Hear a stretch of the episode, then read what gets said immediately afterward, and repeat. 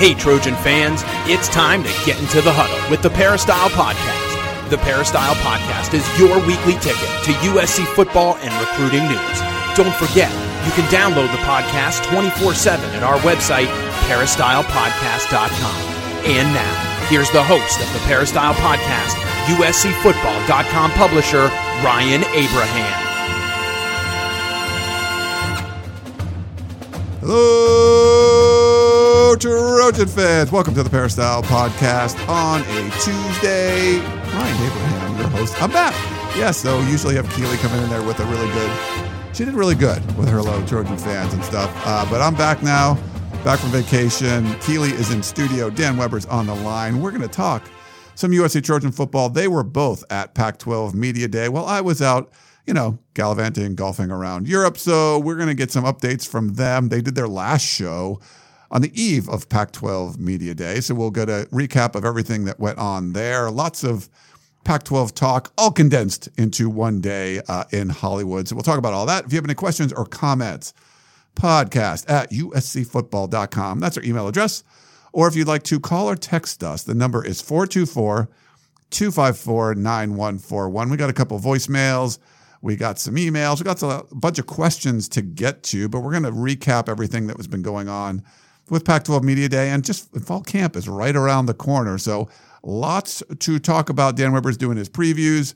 Keely's getting the video camera all fired up, ready to go. Uh, Keely's in studio. So hello, hello, Keely. Hello, hello. Welcome back, Ryan. Thank you. Glad Thank- to have you back. It's hard to do the hello Trojan fans. I tried to do it like you. You just I like half committed to it. You got to fully commit, and I wasn't really there yet. Yeah, it's uh, I don't know. I don't know how that even got started, but we were doing it. Uh, last time we, we talked to Keely, we did our 1,000th episode. We had Matt Leinart on. That was a lot of fun. I think now we're up to like a thousand four or something, but Something uh, like that was good. I'm glad we crammed that one in. Yeah. Um, and we got Dan Weber on the line too. What's up, Dan? Uh, a big week, I guess. Uh, I mean, the start of practice is almost here. It's like, wow, is that possible? Because this was this is a season USC probably needs as badly as they've ever needed a football season to get started. And it was for a while. It's like, was it ever going to happen? And then it's almost there, just a few days away. And uh, wow, we're ready. We are ready, yeah. And it's uh, it was weird for me to miss Pac-12 Media Day because I've been going to that thing. I mean, forever. Like I don't remember. that. It's been you know 15 years or something. I think since I missed one. It's been a long time, and I you know didn't realize it when we booked booked this trip. So I was just following along. I listened, you know, watched your instant analysis. you know, you. I was I was in Scotland and stuff, and like we were in a castle for a while, which didn't have really good internet, so it was kind of hard to follow along sometimes. But I think we were in Edinburgh by the time like Pac-12 Media Day rolled around. So I got we had better internet there at like our our Airbnb. But you guys did the podcast. I just felt like I wasn't needed. You were doing all this stuff without we don't me. need you, right? No, we're just kidding. But I hope I hope you know that I was your keeper, apparently, uh, your spokesperson at Pac-12 Media Day, because people would come up to me and be like. Ryan's not here. I can't believe Ryan wouldn't come to Pac-12 Media Day. That's crazy. Like I'd be like, "Yep, he's not here." like, Yeah. So I was your your spokesperson for the Nice. I was on vacation, so you know whatever. But it Much was needed vacation. you need you know you need, I've not gone away for two weeks probably since like going backpacking around Europe after college. So it's been a minute. You know that was twenty five something years ago or whatever. so uh, yeah, it's been a while. It's a long time to be like as Americans, we don't really go away for that long. A lot, you know. True. A lot of the Europeans, like Australians, go away for a year or two, but we don't really do that as much. But it was, it was fun. I, it was funny you talking about when I was listening to the show. You were like, "Oh, Ryan's in Ireland now, or Ryan's in Scotland now." I was like, "Yeah," I was following you on there. social media. uh, but it was good. It's good to be back. Uh, we, get- we did a show with Harvey Hyde yesterday. We're going to do a tunnel vision on Wednesday, so live again. So we'll be back. We're not sure the format of that yet. We're still working on a special guest that USC thought we could get, but it's getting really busy with, like Dan said, fall camp is starting uh, in a couple of days, and it's it's going to be a different fall camp, guys, because you know up until the 17th they got their fall showcase at the Coliseum, which is you know kind of cool. Uh, I wish they would still do some sort of salute to Troy where you uh, honor the 25 and, and 50 year anniversary teams, but after the 17th, practices are closed. Dan, this reminds me of like the late Lane Kiffin time, right? Like when he closed things down and we had to wait for him outside and talk to him after practice. Yeah, that didn't work out so well. I don't think for anybody. Uh, I'm not sure, uh, as I recall. Uh, you know, that was uh, one of those times where I think people just decided, you know, if we can't do it like Pete did it, we can't do it as well as Pete. Let's just don't do it. Like uh, the same thinking on um, on having the walkthroughs at opponents' stadiums and all of that. You know, Pete did such a great job of that, and his successors said, "Oh man, how do you match that? Let's just don't do it." And uh, and I think you know gave up some things in you know in the bargain, and uh, uh, you know it, it it just didn't it didn't work for Lane, and uh, you know that was one of the first things that uh, Ed Orgeron reinstated and uh, certainly did, didn't seem to hurt the rest of the year. So, uh, uh, you know, whether there's any connection between doing that and getting better, uh, I think you probably have have a hard time uh, connecting those two things. But uh, you know, you can understand it's easy to do if you're USC in a way because everybody else in the country does it that way, or even uh, restricts it more. So you know, that is what it is. So uh, I don't know if it's going to require, and I don't know if USC really understands this. Uh, I know one of the justifications for, for for cutting us out was to allow the players to have more of their own time and you know not be distracted and what have you, uh, and and do it like a bowl, you know, the bowl prep work. But uh, one of the problems there is then the players, coaches have to give more time after practice. Right now, and, and I don't know if people USC appreciate it, it's very efficient the way it works after practice in terms of uh, grabbing all the players and, and doing a lot of the work for the SIDs and, and, and having interviews simultaneously going on. And, and the kids get out of there really quickly after practice. I'm not sure that it's going to uh, if it's going to go that quickly now because people are really going to have to, you know, talk to players at greater length, having not seen practice. So uh, I'm going to be interested to see how USC adjusts for that in terms of the players' time. Uh, you know, for media people who who don't get to see practice. So we'll just see how that works. But but I'm not I'm not convinced that they've figured it all out yet, and we haven't either in terms of how you know we're going to do everything that we're going to do. But uh, uh, it's going to be interesting as Yeah. always.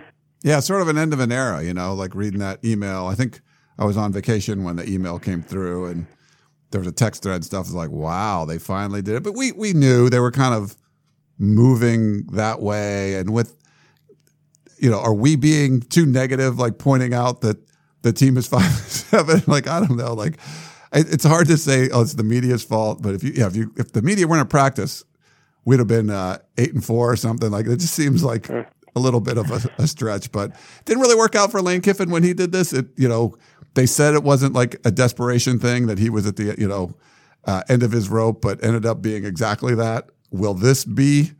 Uh, I don't know. Um, but it's, it's just one of those things where it's, you're blaming people around you. I think they've done a lot of good things. And I think we've been, you talked about this on the last show. I think we've been very positive about the coverage from spring football. You know, we had Aaron Ausmus on. He was amazing. You know, we talk about Graham Harrell. He's amazing. I don't think that's been the issue. When we see positive things, we say positive things. When we see negative things, oh, Keely, what were you going to say? And, and Dan and Clay and Dan even talked about that a little bit at Pac-12 Media Day when we had like a sit down. and You kind of do that with the coaches afterwards.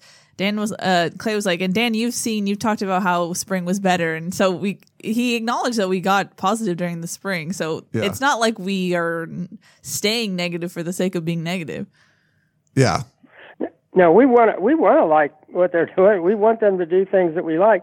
Basically, when you have a five and seven season, they had five and seven practices, and that's kind of what we said. I mean, that it isn't like what we were saying wasn't going to ha- wasn't happening on Saturday. I mean, it was like, was there ever a disconnect between how we described how they were going about things and how they played on on Saturdays? I don't think so at all. I don't think there was any any uh, you know any you know distance between how we described them getting ready for games and how they played in games. I mean, I think we were pretty pretty much on the money. Uh, and you know, we wanted them.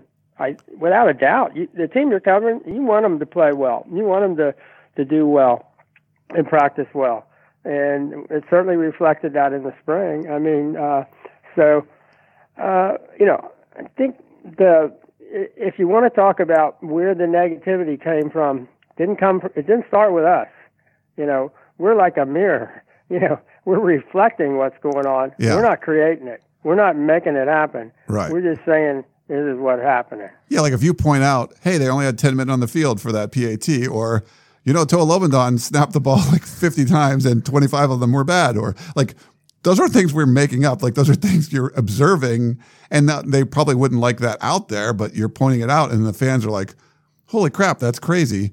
Um, but the, the weird thing for me is, Dan, I think all of us here, I don't think any of us would be shocked. Correct me if I'm wrong. If this team turns it around and wins nine or even ten games, like we know they're talented. Like I, I don't think it's likely, but that's certainly possible. And I wouldn't say it's probable, but it, you might maybe Dan, you think it's more. But if they Yeah. do, if they do that, that to me just makes 2018 look like you were running it at such an incompetent level. Like you had the pieces to do way better than five and seven, and you did not. And so to me, that's more of an indication of how poorly things were run last year. If you can do a few changes in the offseason and turn things around that drastically against a really tough schedule. Yeah, I mean, I you know, as I know, I did go out on the limb. I guess Brady McCollough from the uh, Times and I look like we're the only two people that thought that uh, that they can get through the schedule and and win the darn thing. And you know, I do tell myself again and again, it's the Pac-12. Come on, uh, Fair, a really yeah. good, you know, a good football program ought to be able to survive here. A program that's recruited as well as USC until last year, let's say, and then they get the two uh, two guys back through the transfer portal, which changes that a little bit, uh, ought to be able to go into a season and say, "Hey, we ought to win this thing." You know, and they, you know, they, it's a it's a tough schedule, which I think is the exact thing they need. It's a perfect opportunity to show, uh, you know, we're back and we're ready to, you know, do what we have to do. And this is serious stuff. And and they get, you know, Oregon and Utah especially you know, at the Coliseum. So I think, you know, it's it's uh, a schedule that gives them a chance to do what they're going to do with the uh, with an offense, especially geared to the talent that they've got. And so, you know, I think they've got every uh, opportunity uh, to do what what what they could do, what they should do. And you know, as much as people want to look at 2018, and it was beyond disastrous. I mean, it was just that was as bad a, a job, you know, by a program uh, like USC that as you could possibly see, and and by a coaching staff, you know, that had been together and should have been getting better, and just completely, uh, you know, imploded. And um, I think they've done many of the right things, probably not enough of them. I think they got lucky with Aaron Ausmus. I don't know that we were sure how that would go.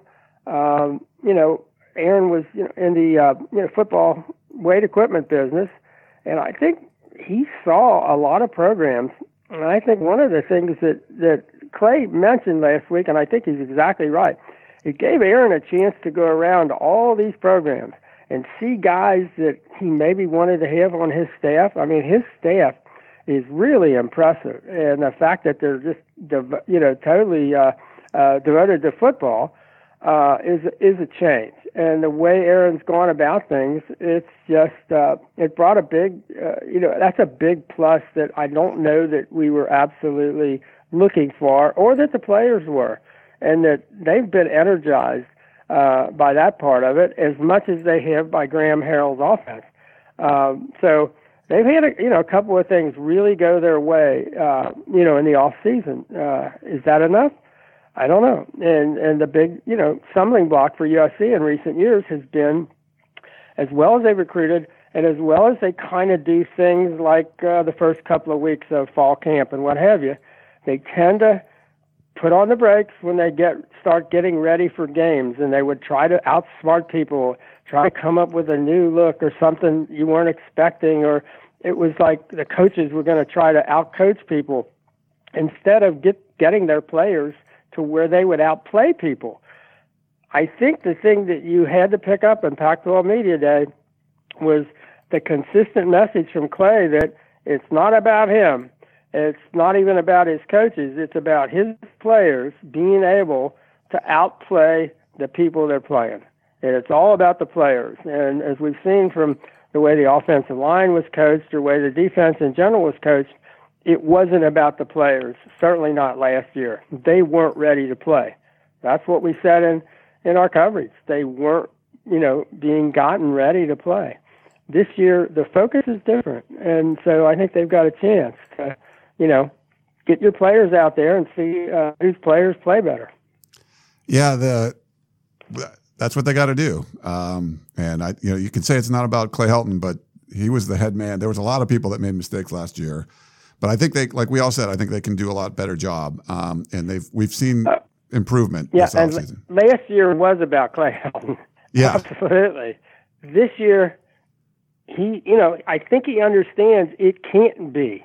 In a way, it has to be in terms of pulling back and in terms of turning things over to the coordinators and turning things over to the players and making the whole focus be on are these players ready to play at the you know pace and at the physicality and at the you know the speed of the game uh, you know in practice uh, for the for the uh, for the game every weekend and and that was always the question and much of the time they were not yeah and uh, now that's got to be the focus not on the coaches coming up with new plays and changing the offense and throwing more stuff into the gumbo. They know what they're going to do. They now have to do them better than the people that are going to try to stop them. Yeah. Um, Keely, one of the things, and I'll, get your thoughts on this too, Dan. Uh, Utah was picked to win the South. Uh, Oregon was picked to win the North, um, and Utah was picked to win the conference overall. Uh, I do like Utah. I, you know, I picked Utah in my poll, like most people. Um, you know, they were the favorite in the South for sure. I still think Washington's the favorite in the North. Um, what what was the talk there about Utah getting picked first, and what are your thoughts on you know Oregon, eh, which is the flashy, recruiting really well team? To me, that's like that's a kiss of death that you put Oregon first. Like I think Oregon's going to be better, but if you're going to buy into the super hype train that's going on, I just think they'll probably finish third or something and not not win it. But I don't, what do you, what did you think? Well, I mean, I want to ask you first. Why did you pick Washington over Oregon? Because it seems like I, I I get where you're going with that, but I want to hear why you did. Okay, Washington a couple years back had to replace four defensive players that were selected in the first 44 picks of the NFL draft, and their defense got better the next year. Chris Petersen, I think, is the the best coach in the conference, and they have a proven machine that's working. I think getting better. Where Mario Cristobal, like you had Justin Herbert last year, and the offense was pretty terrible. They weren't. I mean, I get why people are excited, and you know, people talked about Justin Herbert last year, Pac-12 Media Day, being a top five pick. He did not look like a top five pick all last year.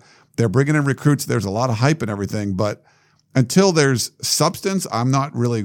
I'm going to make the leap that Oregon's going to get better than Washington. Uh, but and we've seen this before. We've seen the hot type of team I didn't think the media would put them. I mean, it was by one point, so it was very close. To me, it's like I'm I'm betting on the sure thing, and I'm betting on Chris Petersen. Yeah, no, that completely makes sense. I think yeah. it's too flashy to pick Oregon, um, especially with what we know. As far as Utah, I feel like people were like, okay, we can't really pick USC after a five and seven season. Right. Clay Helton's on the hot seat. So then who do you really have left to pick? And I think Utah's that next smart choice. I mean, I know Dan picked USC, but that's the thing about USC, and I think you talked about it with Harvey Hyde, is USC is always going to be the sleeping giant. Like if USC turns it around and gets it going, I can see USC clinching the South. Yeah. But I don't think that's uh, the media picks to me in my mind seem a little bit like herd mentality. I don't think people really want to go against what like the majority might say. Right. So I think the safe choice was to go with Utah. And so I can see that whether or not I believe USC can do it, I'm not sure, but there's always that possibility for USC to to do that. Yeah. What did you think, Dan? Yeah, I mean, I think basically you look at those choices, and, and, and you're right. Washington and Oregon was a as a pick 'em, flip a coin, and and what that I think says is the other four can't win it this year. Okay, so you take those four out. Stanford is kind of You know, personnel wise, they don't look like uh, a Stanford team. Uh, Washington State kind of starting over again. Uh, I think the South is the same way. I think they look at the the bottom four and say, well, those guys, none of them can win it. That leaves USC and Utah. Uh, and I, I, you know, and, and you you probably you know want to pick Utah based on you know the the game last year and the the way you know the teams have been coaching up, coached up. But this year, I mean, USC for once the Pac-12 schedule maker is looking at USC with some you know favor, uh, considering that USC plays Utah week four uh, in a short week, Friday night game where Utah's got to travel. Now they both play the week before in Utah, uh, but uh, Utah, you know, the team that has to travel on a short week is never done any favors. And again, that's the Utah has played three, will have played three non-conference games, and I don't know how hard they're going to be. You know, they play BYU in the opener, but I don't know how hard they're going to be pushed. And now here they get, the, you know, here's the Pac-12 choice in its first game of the season in true Pac 12 fashion, has to go on the road in a short week against USC. That's like what they did to USC a couple of years ago, where they made them play, you know, two weeks back to back, and the second week they had to go to Washington State, uh, you know, for a night game. And uh, at the end of the year, Larry Scott's trying to make the case that, well, USC, if they win the Pac-12, they're still, you know, good enough to be considered. Well, no, they weren't. They got ambushed at Washington State. So, uh, you know, here's the Pac-12, in effect, ambushing the team that's picked to win the win the Pac-12 this year. And I think maybe they will have done that. I think, and and the other thing I think, uh, if you're looking at the North, or, uh, Washington gets USC at Washington, Oregon has to come to the Coliseum. And the last time we saw Oregon and Justin Herbert at the Coliseum, it was pretty ugly. It was like 42 to 20 USC. And uh, they've had some bad losses, and I know Cristobal was talking about that. That he's got to figure out a way, uh, to get his team, especially you know in road games like that, to you know show up and play. And they haven't done that. Uh, now, obviously, USC people should understand that because except for that Washington game a couple of years ago, USC hasn't shown up on the road, uh, you know, to play all that well either. But uh, but the way things and they get UCLA at home. Yeah, and uh, I mean the other thing are, is last year Washington had to go on the road and play Auburn. Oregon has to do that this year. Washington has Cupcake Central this year, so they're fine. So like to me, it's just like Oregon can get off and stub their toe early and not Washington. So I don't know. That that was just kind of interesting to me. Yeah, I mean, I, again, I think you're you're right. The hype, I think, evens out with Washington. Washington lost a, a lot of you know players, uh, so I think you know you got the Petersen, Cristobal, uh, where you know ways in which you go toward Washington, but uh, but then the hype of uh, you know of Oregon and and some of those kids and a lot of emphasis on recruiting. They're probably not going to help them this year, uh, and you know, you, you just got to be able to be, you know, solid and tough and strong, and, uh, and and we'll see how that, you know, how that works out. But uh, but I, I just think it's not going to be easy for Utah or Oregon to come into the Coliseum. I, I just think USC will show up and be ready to play in ways in which when they lost to Cal and they lost to Arizona State, they were totally not ready to play those games, yeah. and um, I don't I don't see that happening again this year. So Keely, you had a one-on-one with uh, Clay Helton. If you I guys did. don't know, USC's uh, head coach. So it was uh, it created a huge thread on the Peristyle. Make sure you guys sign up if you uh, you know this is the perfect time to sign up too if you guys want to do that. Um, you get the uh, dollar for your first month or 30% off your first year, but make sure you check it out on uscfootball.com. But you know, what he what he said to you and what he said to the media. I mean, it seemed like some of the quotes were kind of repeated a yeah. lot. There was maybe a I don't want to say formulaic, but it was a little bit, maybe a little bit. But what, what were your overall thoughts uh, hearing from Clay? I mean, given that we we kind of know that, especially on media day, Clay has a little bit of a, a, formula to what he says. I tried to engineer questions that would break him out of that mold a little bit. Not always successful, but the buzzword of the of the whole Pac-12 Media Day was accountability. You know, and Yeah. being accountable uh, as a coach, holding his players accountable, and that's something that you know we've talked about ad nauseum that wasn't fully there. And the th- irony about closing us out of practice is that we kind of held the team accountable, and we held Clay accountable to what he was saying, and we won't really know if like Dan said, we see that switch, that fall camp to regular season switch of where they kind of, you know, take it back a little bit, maybe not Yeah. do as much contact. So just trying to figure out with Clay what that looks like. What does accountability look like uh, with his players, not only now in the offseason, but going forward? Um, and then just kind of exploring what he learned in the five and seven season, uh, who he goes to to get advice during the off season. He said it's always easier to, uh, when you're winning, take the accolades for it, but then when you uh, sit back after a losing season, kind of look at what he did wrong. He kind Yeah. of did that and, and and looked at that. And the interesting thing that he said um, in the the regular media scrum was that he did exit interviews with his seniors and he tried to see okay what what went well what what went wrong and he said it was definitely a harder one this year just because obviously coming off of a losing season Yeah. the seniors are going to have some some things to say so he said he learned from from those exit interviews and so it I didn't feel like we got as many unrealistic clay phrases. You know, sometimes Okay. we get things where you're a little bit like, should you really say that? Or it's a little too hopeful or something like that. I felt like he was a little bit more realistic this media day. And I think you have to be coming off the season that he was in. But, you know, it was typical Clay. Um, nothing too noteworthy, but I thought it was a good interview overall. Yeah. How about you, Dan? What any any takeaways from? I, I, I, you know, he didn't just quite step up and say, you know, having a guy snap the ball to a freshman quarterback in the shotgun who we couldn't depend on was a really bad idea, and we shouldn't have done that. It was unfair to JT. Blah blah blah. He didn't quite do that. He doesn't have that ability to be, say, brutally honest about. You know, I think he kind of tiptoed around it when he talked about how many seniors. I think, well, three of the five offensive linemen were seniors, and they weren't really pushed. Not because there weren't players to push them, uh, certainly at center, but they just didn't allow that to happen. Uh, you know, seniority mattered so much on that team because nobody knew the playbook, and they kept changing it and kept adding to it that you couldn't almost give a, a younger guy a chance because you know the older guys didn't know what they were doing.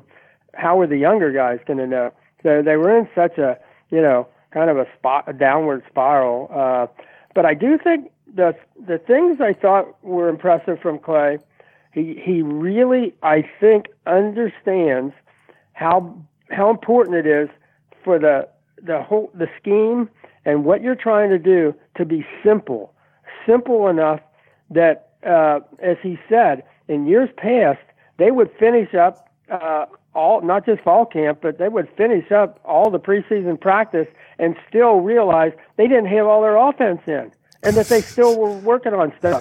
and this offense they got in in three days. So I think Clay, uh, Drevno's talked about it. Uh, you know, they've understood.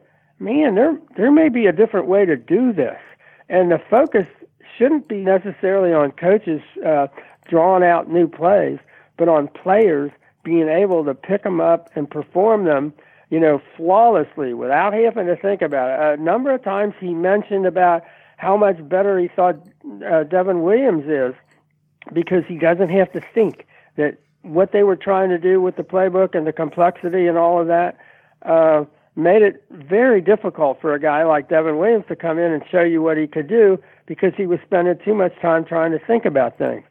I know one thing that, that I'm kind of astonished about is is the understanding that because of the complexity and the fact that once you called it, you had to pretty much stick with it, uh, that um, uh, JT Daniels wasn't able to audible at all last year. That there was no way of getting out of stuff. It just they didn't have the flexibility, uh, you know, to do that, and and that's completely changed. So, and I and Clay, you know, I think gave a lot of credit to uh, Graham Harrell, and this is to a you know a much uh, junior, uh, you know, college coach uh, in terms of experience, and saying how much he learned from from Graham and how mu- how well this works, and uh, this is what they need. And uh, I thought I thought that was very positive. Uh, what I didn't pick up enough of was how do you maintain uh, the enthusiasm and the physicality and the game speed and tempo and all of that that you may you know develop through fall camp. Let's say up to the fall showcase on the 17th. How do you maintain that week after week after week as you're getting ready uh, for opponents, which has been kind of the downfall, and how. And I don't think we got a good picture of how that will be done. I, I think we can assume that some of it will be maintained because of the uh, Graham Harrell's offense, how you have to practice that at full speed. Uh, uh, but uh, which you know can bring the defense on. But you know, in terms of tackling and you know the fundamentals and and not that they got to you know hit for an hour and a half, but uh, that there's got to be that uh, connection between practice and games, and there, there's got to be that kind of competition. Uh, you, you like the idea of the Friday uh, uh, depth chart not released till Friday, and uh, the hope is that you have guys competing for those spots because they weren't competing for spots last year all that much. They were kind of locked in, and uh, especially on I think on both lines. And so I think that will be really important. Uh, you know, if they really do compete, how that's going to work with the quarterbacks, I'm not really sure. I don't think you can wait till Friday each week to announce who's going to be the starting quarterback. I I I, I don't see that, but. Uh, but otherwise, uh, I thought there were some uh, some positive things on, on what Clay did. He didn't say situational mastery.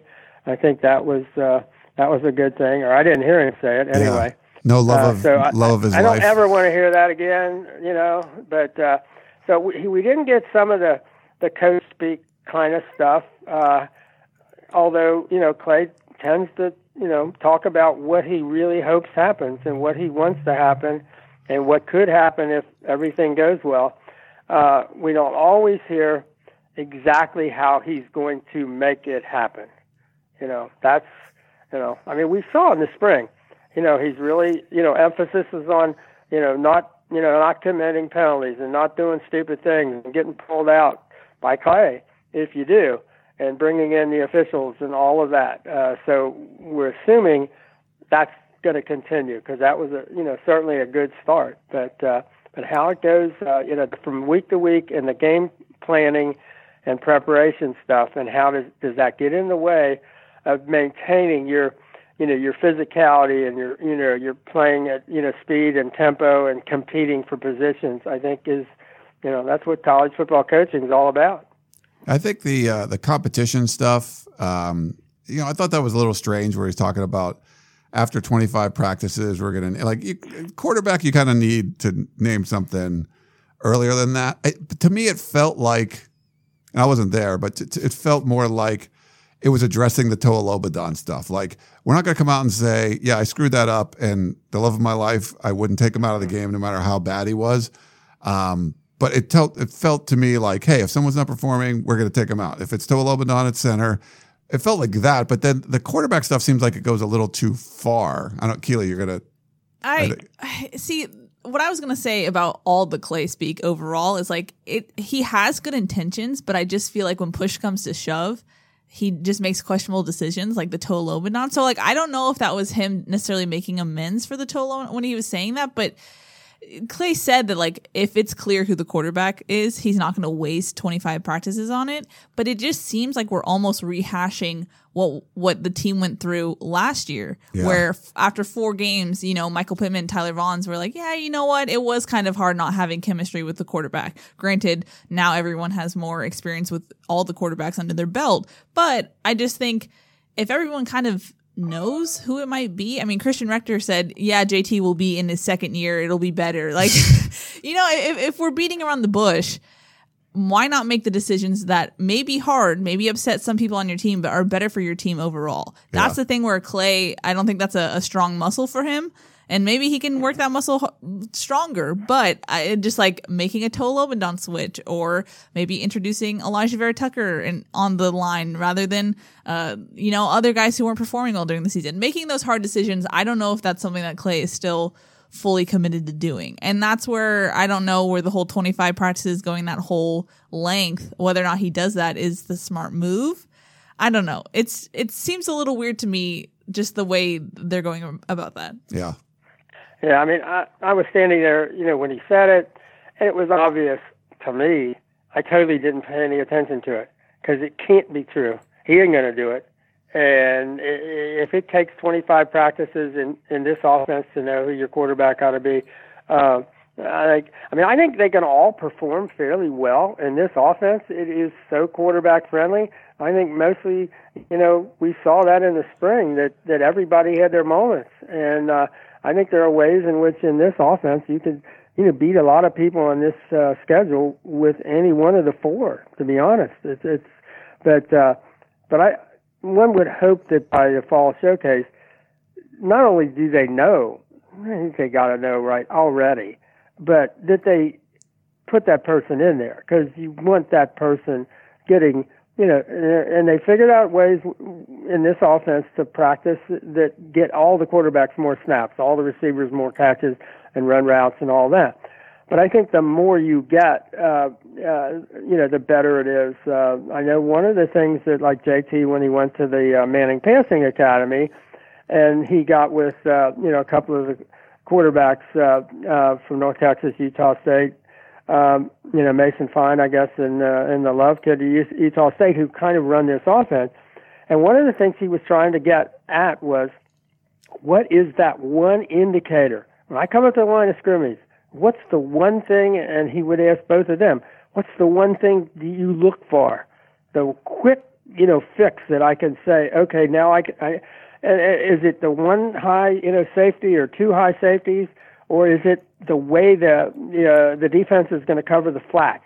You know, you, you have to have an approach to what works for me as the quarterback that gives me a quick read on what I think works best with what we just called.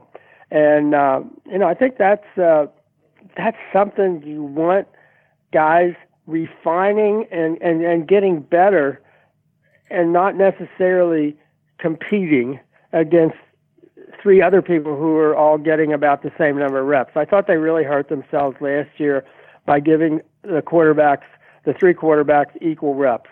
It just didn't make any sense. Didn't get things uh, far enough down the road to where they had a, a chemistry between the receivers and the quarterbacks. And I think they've probably got to get away from that. And I would think Graham Harrell's to he's to make that call and he'll he'll get it right and he'll know how to do it. I guess yeah. I guess my point was that like Dan, you said that you're just disregarding what Clay said about the quarterbacks. Why why not have Clay say what he means? You know, we heard Graham Harrell say you'll know who the starting quarterback is just by the way they play. Like that will be figured out relatively short. So why not have Clay just say, "Hey, when the best guy presents himself, I'll name the starter." Why why say that you're Clay, taking I think this is Clay's reaction to the realization that they didn't compete enough last year across the board. Quarterbacks accepted and he's trying to make the point about competing, competing, competing. So he's trying to make, and I don't know that he had the verbal skills to separate the quarterback situation out from the rest of them. And he really wants to emphasize the competition for 25 practices. To be honest, that was what made Pete Carroll's uh, program so special, is their ability to compete at practice, compete all the way through the season and get better as a result. I think Clay understands that now. I think he does. Uh, I think we got to hope he does. But I don't know that he had a, a way of extracting that quarter. It's quarterback's kind of a hot button issue, you know, with the uh, you know you've got a couple of you know guys with more you know more seniority than than JT, and you know the fact that JT came in as the you know the savior because the spring had gone so badly for the for the other two guys that uh, that it made it hard uh, not to go in the direction of JT. But then I know there were people who thought, well, he just was given it. You know, it was uh, was no competition. JT was, you know, guaranteed it and and all that. So I think Clay's going away from that perception, and he's going to we're going to compete, compete, compete and didn't have a, a way of extricating the quarterback from that situation. But it would be hard. I think you you pay the penalty of having a true freshman start the whole season.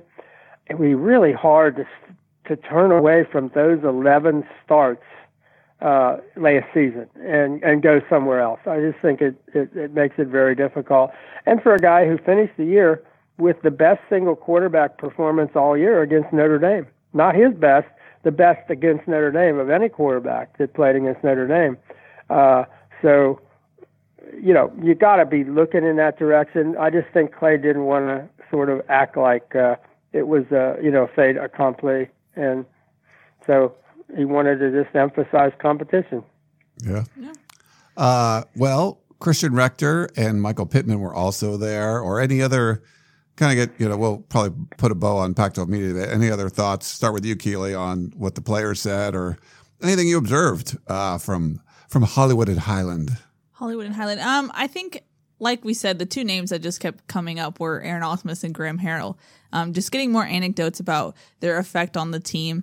Uh, the thing that stood out to me was Michael Pittman described Graham Harrell, Graham Harrell as the enforcer on the team. He said that one player didn't go to class and Harrell found out about it, and the whole team did gassers and then did up downs in between each gasser. And so he Michael Pittman sounded surprised about how that accountability accountability is actually being enforced, which might make you question okay well what was it like beforehand what was going on before yeah but at least now that there is accountability accountability going forward is a good thing um ha- it makes you wonder why not bring in a guy like Graham Harrell? Why not, you know, move Tim Drevno to his natural position earlier? It makes you ask these questions, but at least that the fact that they're on seems like they're going in a better direction on the right page is good for the Trojans.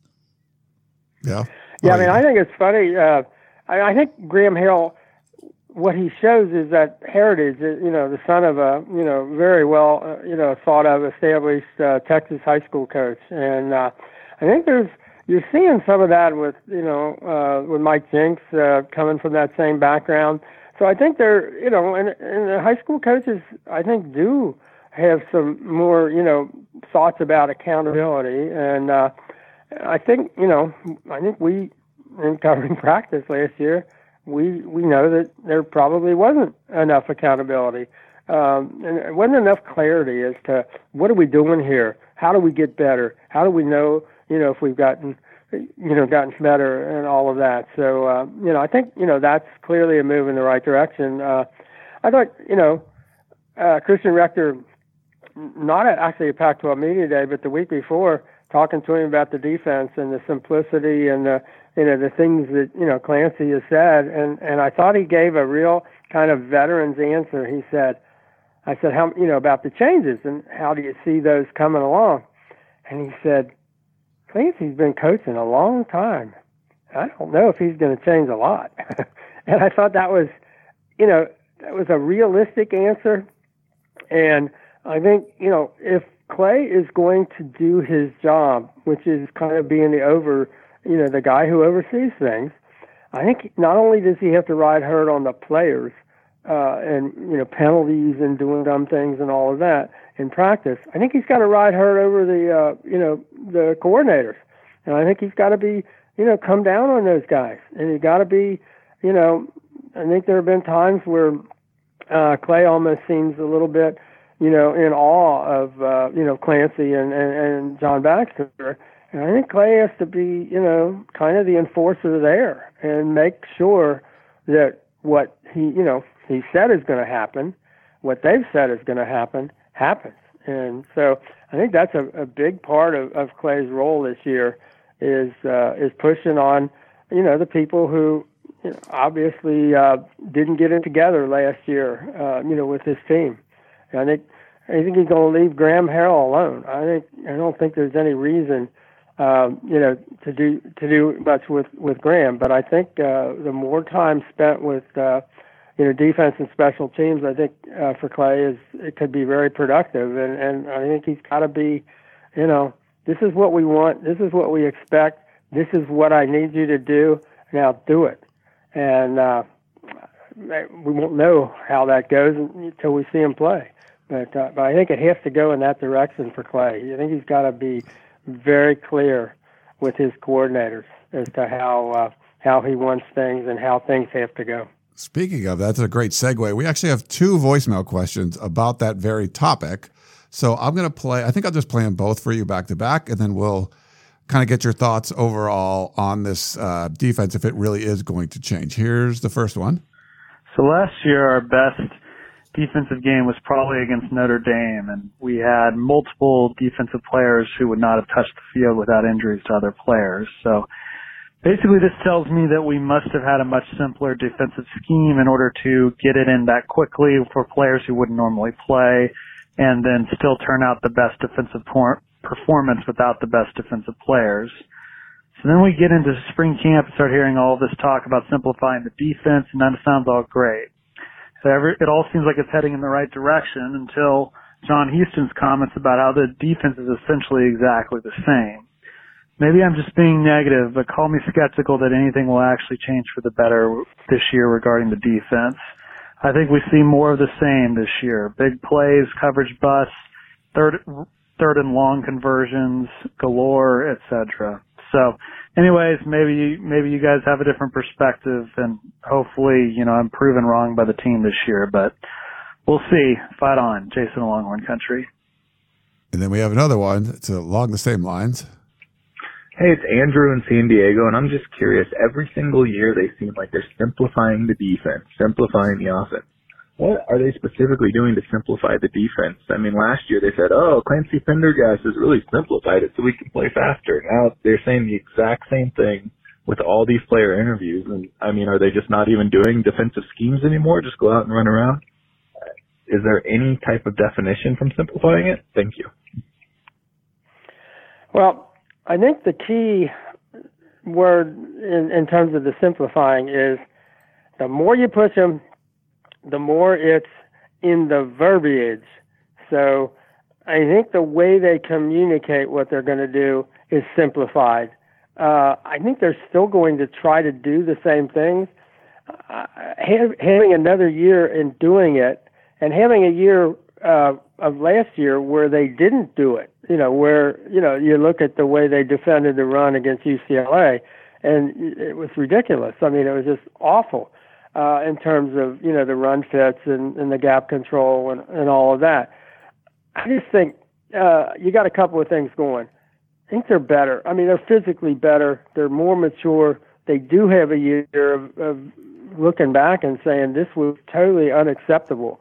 You know, we didn't have people in the right place. They didn't, you know, we had guys, you know, freelancing or guys doing whatever they wanted to do, and that can't happen. And you got to have everybody together. I, you know, I do think it's been difficult, you know, with Clancy's NFL background to adjust to what do 18 to 20 year old kids, what are they able to do and perform, you know, at this level, uh, you know, under pressure at, you know, at top speed without having to, you know, spend a lot of time thinking about it. I think they're moving in the right direction there, and I think it's uh, you know that's the uh, you know the real whatever inflection point or whatever about where this team goes is. Um, I think they've got enough guys. I think they've got enough talent. They've got enough bodies. Uh, I know people talk about how thin the secondary is. You know, it's thin in terms of proven players with a lot of experience, but it's not thin in terms of of numbers of guys who um, who could be good, numbers of guys who have really uh, you know superior uh, athletic skills. Uh, I don't think they were coached up uh, in a lot of ways last year, and uh, that's that's going to be the key in how they practice and and you know do they you know is it mostly um, cerebral? You know, is it mostly uh, lining up and walking through and talking about it? or is it actually doing it and doing it at you know at speed and uh, uh, but it, I don't think it's they haven't changed the principles a lot. Just have to do them you know better. And there you know been times where what Clancy wants to do works really well, and there have been times that you know Clancy's teams have given up the most points ever in the history of USC. So um, you know, I don't know that history uh, tells us a lot there, and we didn't see a lot in spring because of the uh, the number of injuries in the secondary, and you know, so um, I think the defense is the real is the thing to watch, and uh, you know, when you say simple, uh, you know, simply get it right, simply, you know, get everybody on the same page, simply get all the athletes who uh, have the potential to play to be uh, able to do what Clancy wants them to do so that he will put them on the field. If Clancy doesn't trust you, uh, which means he doesn't trust his own coaches, maybe his own coaching, you're not going to be on the field. And then that negates some of USC's uh, you know, advantage in terms of numbers and athletes. Uh, I think the athletes are there. I think the numbers are there. I mean, just look at the linebacker. I mean, there's just so many, you know, linebackers. Um, you've got to figure out a way to, you know, to make that work. And um, I, I don't think we know. I, I think those are good questions. Uh, I think they're you're making the right point. I, I don't think we know if USC gets there or not.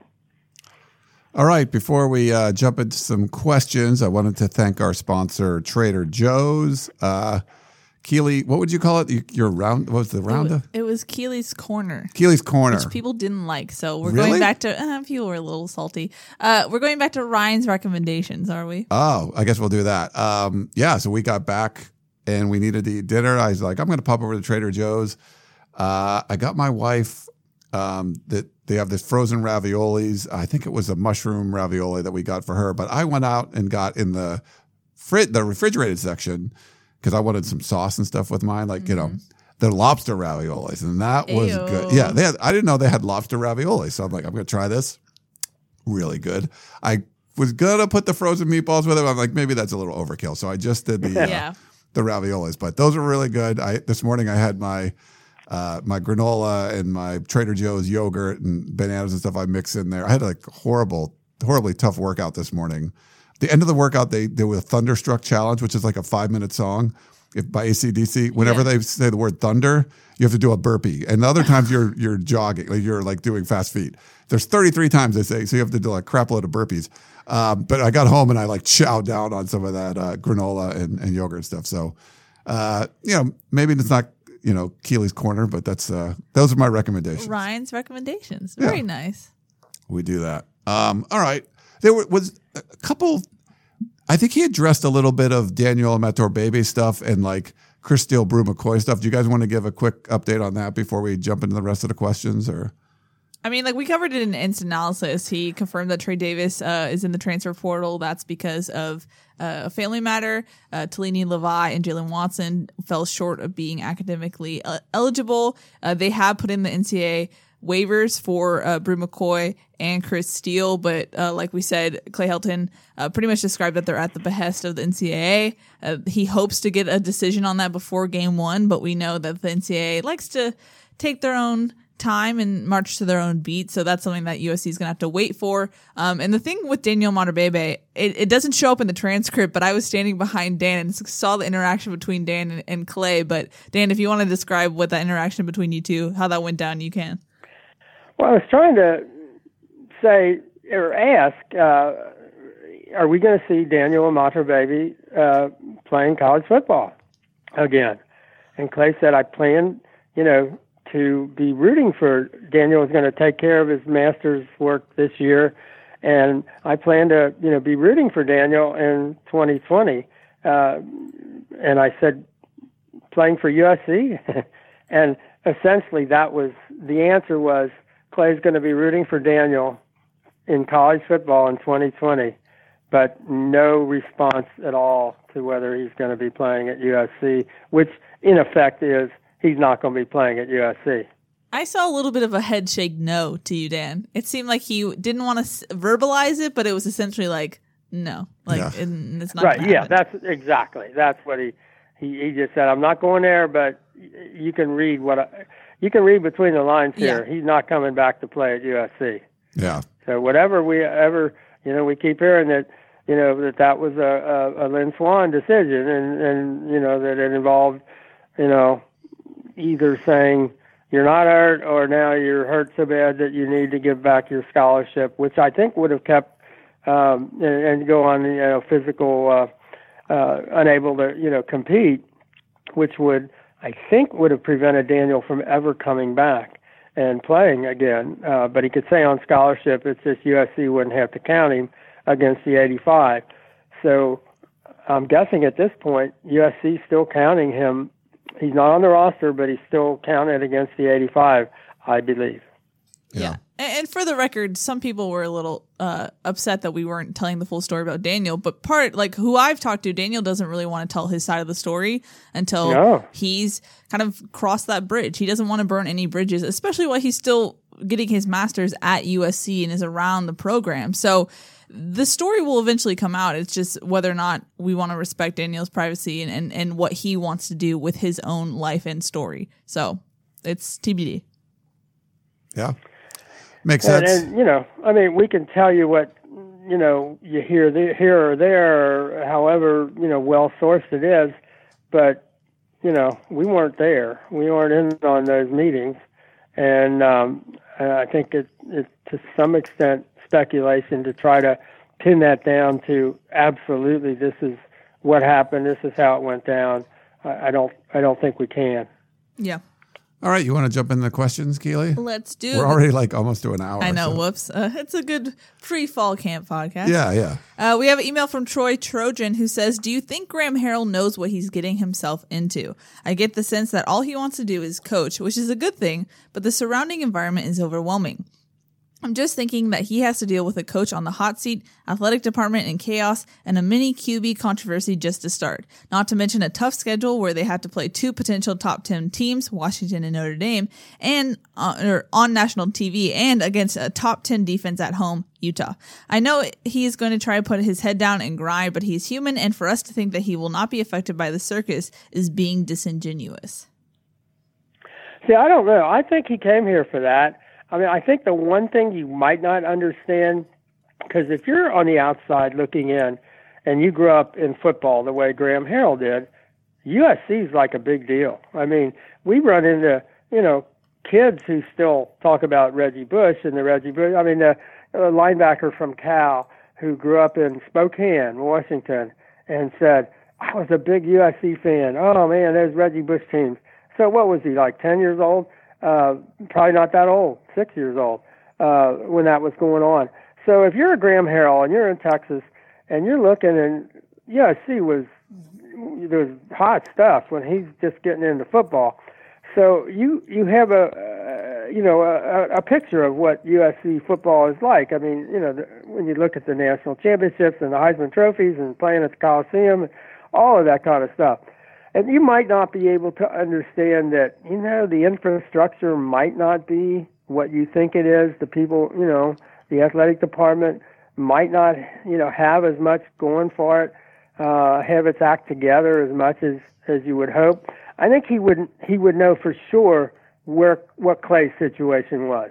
I think there I wouldn't be any question about that, and they would know where USC went. But he would also know he'd look at his situation, you know, with the starting quarterback, you know, back after 11 starts as a freshman, and all those receivers, and I think he would say, man, and he'd look at that schedule as I would and say, this is a really good opportunity. You know, this is why I'm I'm coming to USC.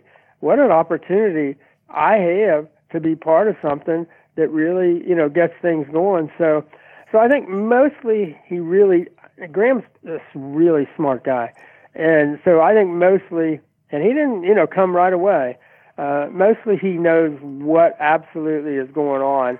But I think there probably are some details about the athletic department right now that are not, you know, completely understood unless you get in the middle of the athletic department. But one thing, you know, he got since he got here is the Aaron Ausmus uh, factor, which I think is really a positive thing. So you might not have, you know, expected that. So, Hey, so I think mostly he knows. Yeah, and Troy Trojan, I, since I've been gone a couple weeks, I need to go on a little bit of a rant here. So my apologies to you. Okay, this this strikes me of a loser mentality when you write stuff like this. When people talked about, well, which coach would want to come to USC? There's all this like good coaches would want to come to USC because they look at it and go, that's a mess and it shouldn't be. It's really it's like you have a Ferrari that's not well not well maintained and it's racing a bunch of Fiats and stuff out there and they're not winning. And you're like, I could race the Ferrari and beat all the Fiats and you don't go, well, they haven't been able to beat the Fiats. Why would I want that Ferrari? No, it's still a freaking Ferrari. You want to go there. Graham Harrell knows he can go in and do that. So I feel like that's what's going on here. He's not going, what am I getting myself into? He's going, where could I go to a five and seven team? And if I just do an average job, we could win nine or 10 games. That's the way he's looking at it. Not, well, they were so bad before. What could go, how could this go right? Well, they were incompetent before, and you come in as a competent person going, I can fix all of this. And to say there's a mini QB controversy, Troy Trojan, I don't get that either. Dan's the, the defender of JT Daniels. So I'm, I will let him do it, but I'm going to do this first. Here's what you have to look at. I know the people that are bitching about JT Daniels sucks or blah, blah, blah. If you ever watch the show, I got the food analogy for you. I thought of this the other day. I didn't get to use it on Mason and Ireland. I'm going to use it right here. You watched Chopped, okay? JT Daniels is a chef. This is the food analogy. The offense he was running last year, he was on Chopped. He had opened a basket and you had fish tails and gummy bears and peat moss and snow cones. And they go, make us an entree. What he has now is blue apron and he's handed a box that everything's portioned for him. It's all cut out. All the ingredients are there. All he has to do is, you know, you know, saute a few things and put it together. And you have this amazing meal. He doesn't have to come up with, you know, he's not trying to make something beautiful out of crap. Last year, he had to make it out of crap. And Dan basically brings this up all the time. Jack Sears, they cut the offense in half for him. They made it simple. They didn't do that for JT Daniels. He was, should have been still in high school. So there is no mini controversy. Someone sent me like odds today, like JT Daniels winning the starting quarterback job. And it was like even with Jack Sears. I'm like, put all your money on JT Daniels. He's winning the damn job. I'm not saying he's going to be amazing but I think he's got the potential to be amazing. But to blame him for the crap that was going on last year is absolutely insane. Rant over. Well yeah. well, and I, I think that, that's. I'm glad you you know focused on that mini quarterback controversy. Graham Harrell doesn't give a rat's rear end about what you guys think. I don't, you know, and I'm not coaching him. I mean, you don't know anything about you know how this is going to work out. So to to think that Graham Harrell's worried about what some of you guys think. I mean, it's great that you think what you think, and that's all you know, well and good. He doesn't care. He knows what he's doing. He's going to do it, and that isn't going to be a consideration uh, for what Graham Harrell's doing. It really isn't. Believe me. Yeah. Yeah. I and to to say that he he has to face a tough schedule. Like that's what coaches want. they want to be on the on national TV. They want to be on that stage to prove people like Tro Trojan Tro Troy Troy Trojan wrong and and win. But yeah. That's don't have the loser mentality, Troy. Don't look at it that way. Look at USC is really good. He's in an amazing position. You're not st- you're not taking over a 12 and 0 team and have to maintain it. You take over a 5 and 7 team and do something with it, which if you're good at your job, it shouldn't be that hard. And that's why I think it's going to, when USC turns it around this year, everyone's going to go like, man, what a horrible job they did this year because there's really not a whole lot of difference this year. You just did things better. You didn't have uh, a, a, antiquated offensive line coach. You didn't have a running backs coach who should have been the offensive line coach. You didn't have a, a wide receiver coach, coach and tight ends. There's all these things that you were doing incorrectly. And it's like, yeah, you're probably going to get bad results for that. Yeah. Well, and I, I know the thing that we would we would discover over the years. And, and, you know, there were times USC slipped, and it took very little. You go to uh, the road games, and, and I think one of the attitudes that has to change is you look at those road games as, man, this is going to be fun. This is exciting. This is this is what we live for. And if you go into those stadiums and the USC, the real USC would show up it got very quiet very quickly because they you know, their fans would recognize that, uh oh, they're back. This is not what we wanted. So USC is never that far away from being back and being able to say, you guys are in trouble now. USC's here. Uh, they got to play like that. They got to be like that. They got to prepare and think like that.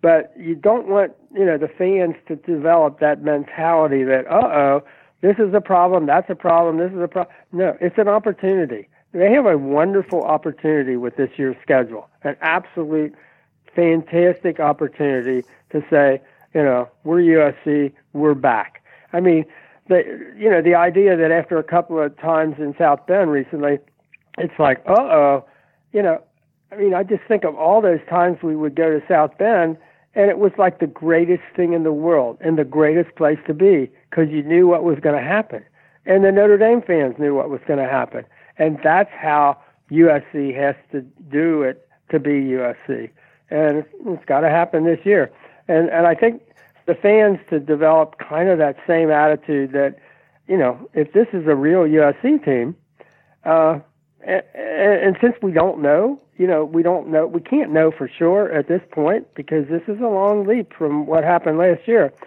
But I think that's if you've got your choice, you can't know, but come down on the side of maybe this is the team that comes back. And, you know, you can't know, come down on the winners USC side of thinking rather than the loser side of thinking. Yeah. We have an email from Jim B. He says, I keep hearing that a lot of outsta- outstanding linemen won't want to go to USC now because they're a power they're not a power running team and they feel that this offense won't prepare them for the pros. What is that based on? Pro football is not really a running game in my view. Half of the teams in the NFL d- didn't gain 111 yards per game rushing in 2000 18. The leading team in the NFL only gained 160 yards a game. The NFL is a passing league, not a running league. And then he has a second question that I'll answer pretty quickly. He says, also, they keep listing Bryce Young as 5 feet 11 inches. I watch those current videos of him and he looks a lot bigger than 5'11. How tall is he? So for reference, I'm 5'9. And if you look at the interviews, he's kind of a little bit taller than me. Um, so he's around like six feet, but that's a pretty accurate listing, Jim. B. 5'11. Yeah. And if you Washington State going to throw the football more than anybody in the country, they had a first round offensive lineman drafted, so that doesn't that that doesn't hold any weight. Yeah, I mean, I think the West Coast has changed uh, in terms of uh, you know its talent production. The seven on seven is the best in the in the country by far, and and, and everything has gone in that direction. Uh, so you don't see you know you don't see as many Anthony Munozes, and you don't see the, you know the kind of offensive lineman that USC had uh, when Pete was was getting things going. But if USC gets its act together, it can recruit enough. I mean, and you may have to you know recruit one or two offensive linemen from the rest of the country. But if USC gets its act together and you know starts coaching them up, I mean, let's face it the offensive line hasn't been coached up, and, and, and that was a result of a lot of things the way they practiced, uh, the offense they were trying to run, uh, just the fact that everybody didn't seem to be on the pa- same page with the coaching staff. Uh, you know, they just, they, these guys, it, I think it was unfair to the previous offensive lines. They didn't practice uh, properly and they weren't prepared, you know, to play when when they you know hit the field, and that that's that's too bad. But uh, but I think USC is never going to be in a place where they can't recruit what they need to recruit to be a really really top program. I mean, they probably got to shut out more of the West Coast uh, than they have right now. Or kids going, you know, leaving and, and and trying to find a you know a better program because of the way you know USC was headed. But uh, you do it right and recruiting and, and coming up with enough players to play the positions you really need them to play is not going to be a problem for USC. Uh, it's it's different because the uh, the the Pac-12 footprint is different in terms of the, the players that they're producing, but uh, USC always has ability to get the players they need. We have a question from Stephen Poway. He actually has multiple. He says, Do you know if three star DB and Houston speedster Dorian Hewett will make it to USC? After the transfer of cornerback Trey Davis, what happened there, he asks, and possible in- ineligibility of Chris Steele, fingers crossed that he makes it. We need all the DBs we can get. Thank you and fight on, Stephen Poway. Still a lot of DBs. I mean, you know, we're talking a dozen or so. You need them all healthy. You need them coached up uh, but I think that you know the numbers are, are there, especially if, if Chris Steele is available. I think that's uh, you know that's that's a key, and, and obviously you have to get Talanoa Hufanga and Isaiah Polamalu to be healthy, and uh, and C.J. Pollard. Uh, but there are a lot of you know kind of if uh, you know if coming kind of you know questions, but. Uh, but I think I think it's been overstated a little bit about the the lack of of numbers, uh, you know, in the secondary. If USC is lucky enough that everybody's healthy. I do think they're going to be coached up, uh, you know, better than they have been. I'm mean, real impressed with with Greg Burns, and uh, um, so I think that I, I I wouldn't overstate how uh, how much trouble they're in or how thin that position is uh, right now. As far as Dorian, I believe we put in the war room a couple weeks ago that uh, he will be eventually coming on campus. There's uh, he hasn't he's not there yet, but he will be. Um, and I think if he wasn't, Clay Helton would probably mention him with Taleni and and Jaylen Watson as far as not being eligible for Yeah. 2019. So I think it's still as planned right now. Yeah. And he, and think he said right. Trey Davis was a personal family matter, right? He Yes. transferred. Yeah. And I think that also indicates that somebody like that would look at the roster and say, "Man, I, I don't, you know, I've got this other issue, but I'm not sure where I fit in with the numbers that I see here." And and I I think that would be a, a correct decision. Yeah. Uh, we have a question from Eric in Duck Country who says the contract CBS has with the SEC expires in 2023, the same year when the Pac-12 conta- contracts expire. If CBS loses the SEC to e- the SEC to ESPN or Fox, could USC go independent and develop a TV contract uh, with similar CBS? No, sorry, develop a TV contract with similar with CBS similar to Notre Dame and NBC. At the very least, it could be an interesting bargaining chip. What are your thoughts? Thanks as always. Uh, Pac-12 I is think they should- 2024 though, not 2023. So it's Yeah. a year after.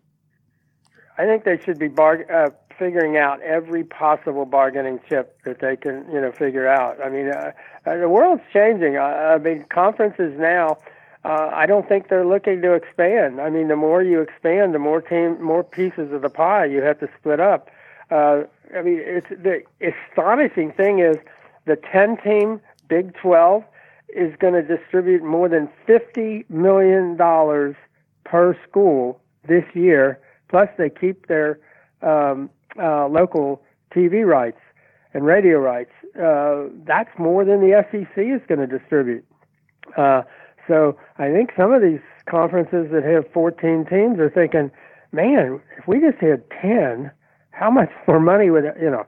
So uh, and there are people who are actually doing the math and trying to figure out uh, what do they do in soccer in uh, in Great Britain. They uh, is it relegation where Yeah. the bottom team drops out and the team from the lower another a lower league replaces them and all that.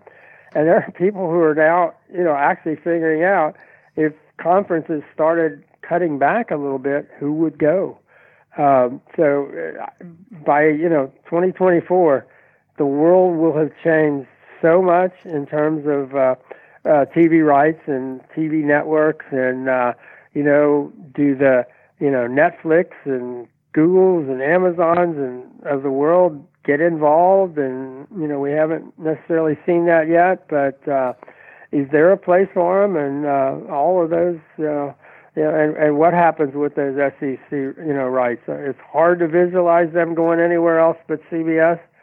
Um, I mean, they are such a cash cow for CBS, but uh, but yeah, I think you'd like to see USC figure out is there a way for for USC to you know take advantage of you know to get back you know on top and then take advantage of of where that you know place is. Notre Dame, as they often do, has done it perfectly.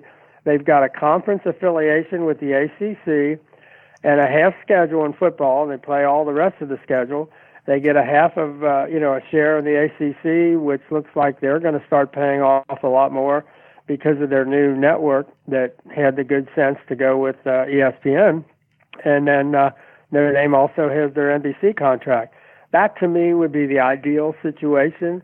Um, if there were somebody you know in charge at USC that could even begin to understand you know those possibilities. I'm not sure you know under the current you know situation that that's even possible, but uh, one can hope that you know in the intervening time USC figures out, as we always like to say, you can't get the right answers if you don't know what the questions are Yeah. and you got to figure out what are the questions that really matter going forward. You know, in uh, in uh, in college sports. And I, I will say this, going back to the Pac-12, Larry Scott is kind of a different person.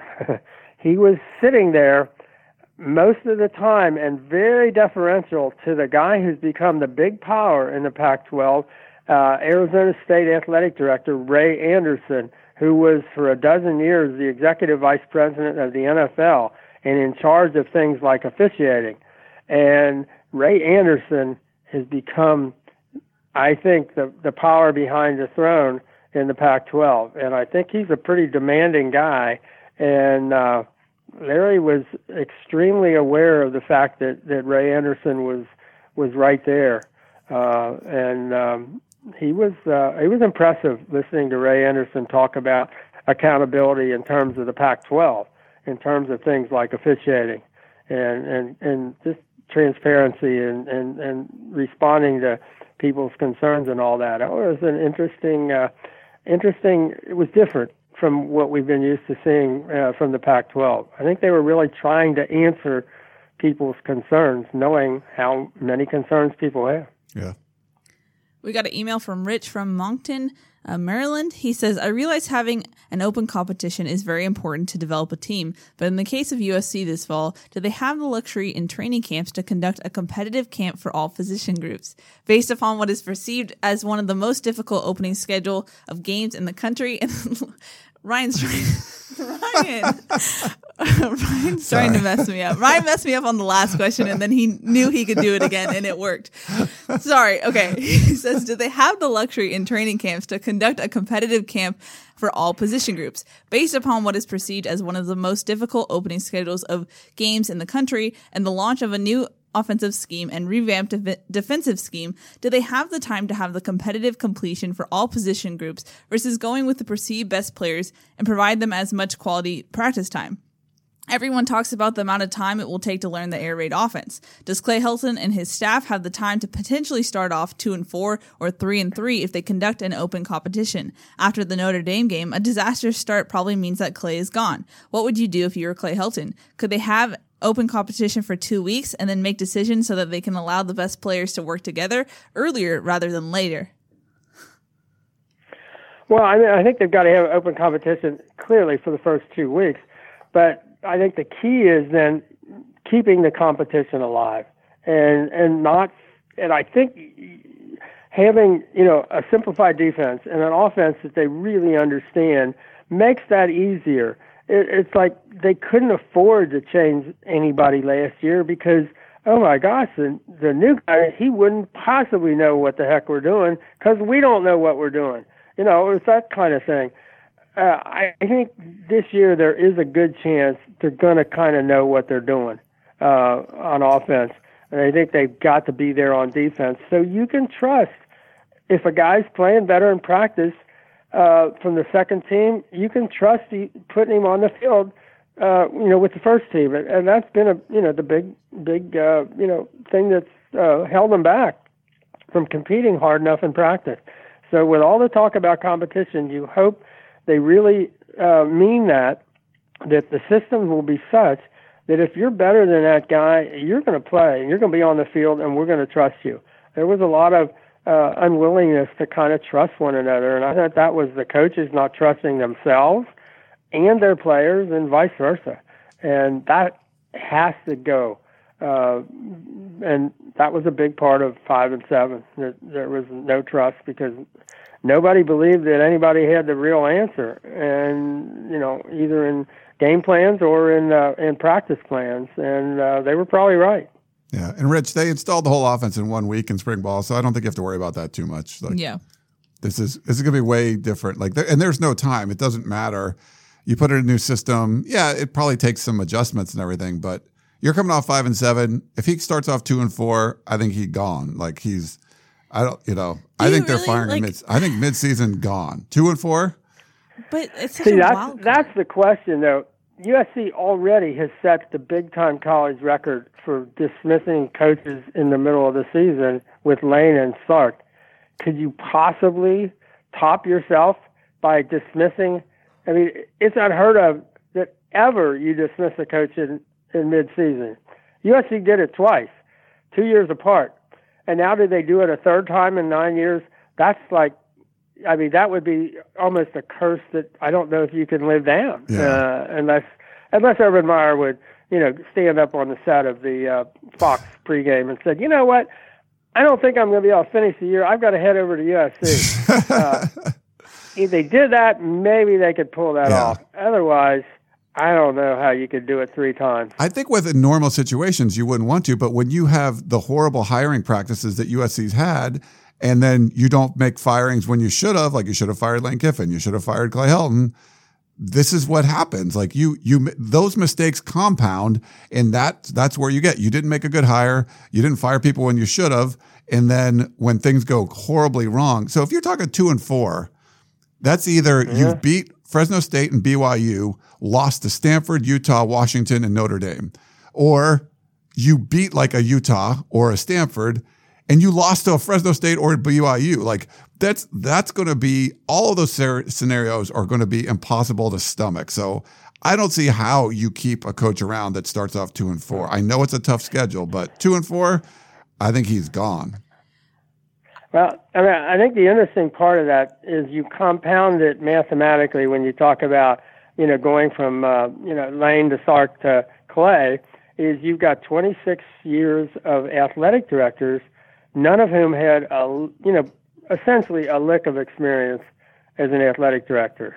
So now you've got, you know, the inexperienced coaches with inexperienced athletic directors at a high profile, you know, program and that's like uh, you know uh, critical. You reach critical mass when you have you know both the athletic director and the head coach over that much time, uh, who just haven't been there, haven't done that. Uh, it's it's it's not easy to overcome. Yeah, I don't know what two and four. Boy, I don't know where that leaves you. Uh, that's a uh, I don't know.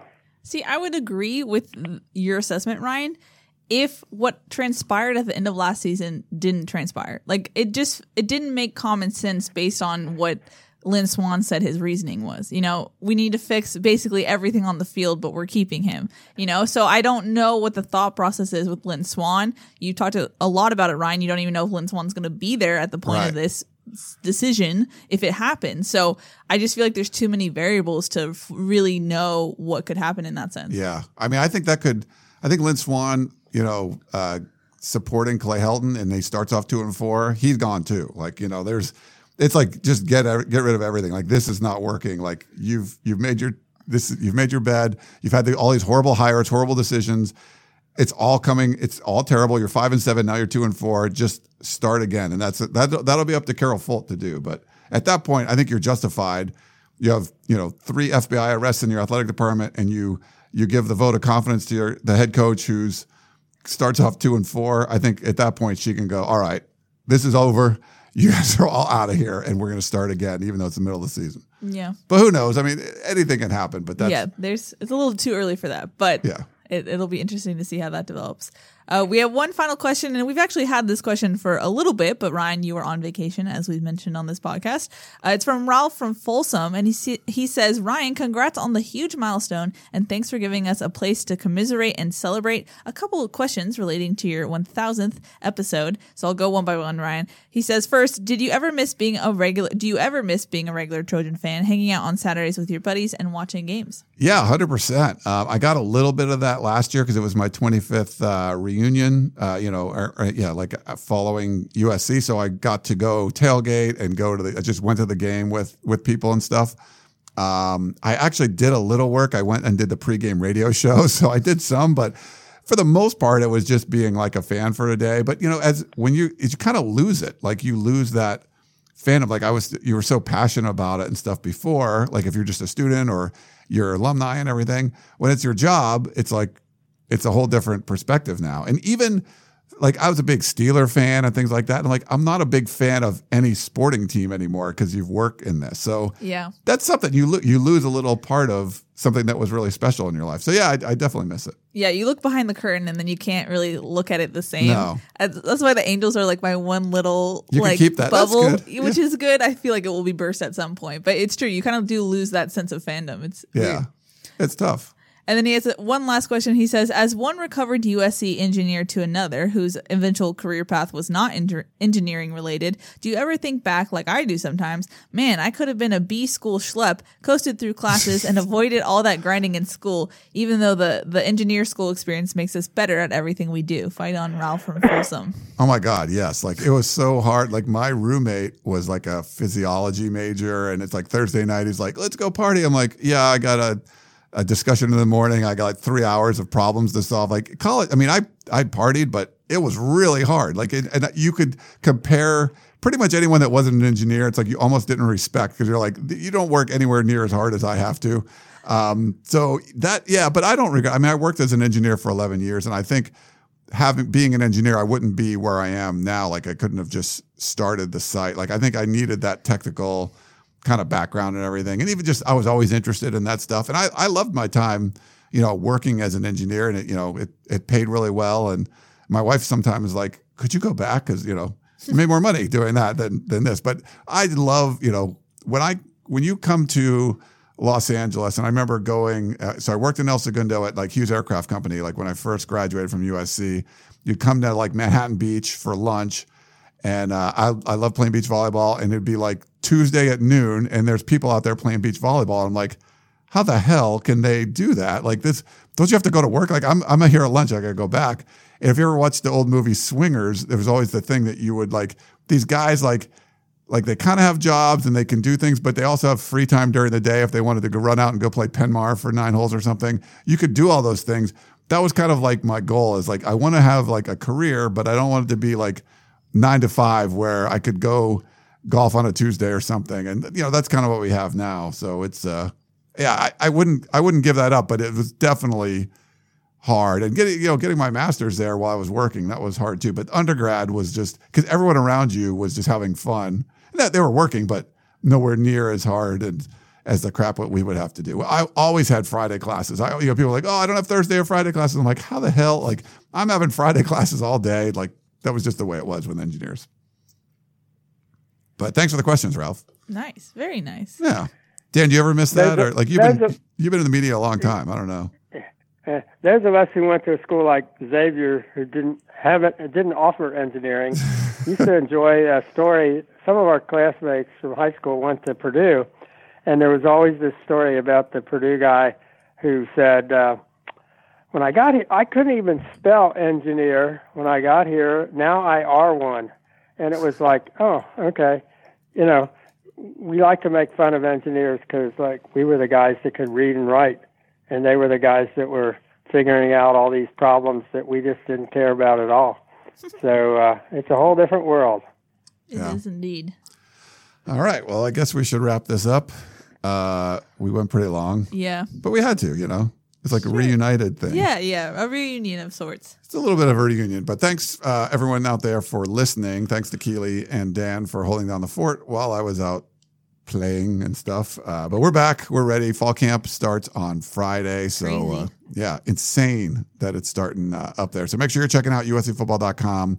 We'll have tons and tons of updates of uh, what's going on uh, down there. And uh, make sure you check out the site for sure. Tunnel Vision, Wednesday evening, 6 p.m. live if you want to uh, tune in live. And you can, instead of like emailing us questions or call, you can actually call in live or chat with us live and we'll answer your questions right uh, on the air in real time. So it's, it's pretty cool stuff. So make sure you check that out all on uscfootball.com.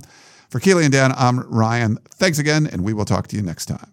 You may have noticed that shopping at Trader Joe's is unlike shopping at other markets. People ask us all the time how we manage to have such unique, interesting, and delicious products at such great everyday prices. This is Dan Bane of Trader Joe's. The answer is simple. It's all in the way we do business. We buy directly from the manufacturer whenever possible. This helps to keep our costs low, and we pass those savings on to you. No gimmicks, just great values at honest prices. Every day at Trader Joe's. Thanks for listening. You've been listening to the Peristyle Podcast presented by USCFootball.com. Be sure to tune in next week for the latest news on Trojan football and recruiting. And don't forget, you can automatically download the podcast directly to your smartphone or tablet for free. Just click the iTunes link on peristylepodcast.com or search for Peristyle Podcast at the iTunes Music Store.